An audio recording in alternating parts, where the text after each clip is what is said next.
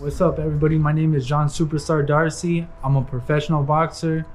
1 0 with one knockout coming out of Santa Paula, California. To be honest, I'm trying to just help my mom and I'm fighting for a better life. To be honest, it started when I was 13 in my homie's backyard. We got gloves on. We, we went at it, and ever since then, I found love with the sport. I told my mom to take me to the gym in Oxnard, the PAL, and it all started there. Since I was, what, 14, now I'm 21.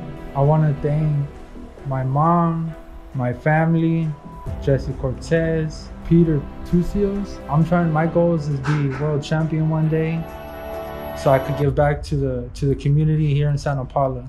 I'm gonna open up a free gym so people that you know that that can't pay or they're they're just like you know they don't they don't have money, they could join the gym. And I fight for TMC Promotions. Let's go, baby. Boom, boom.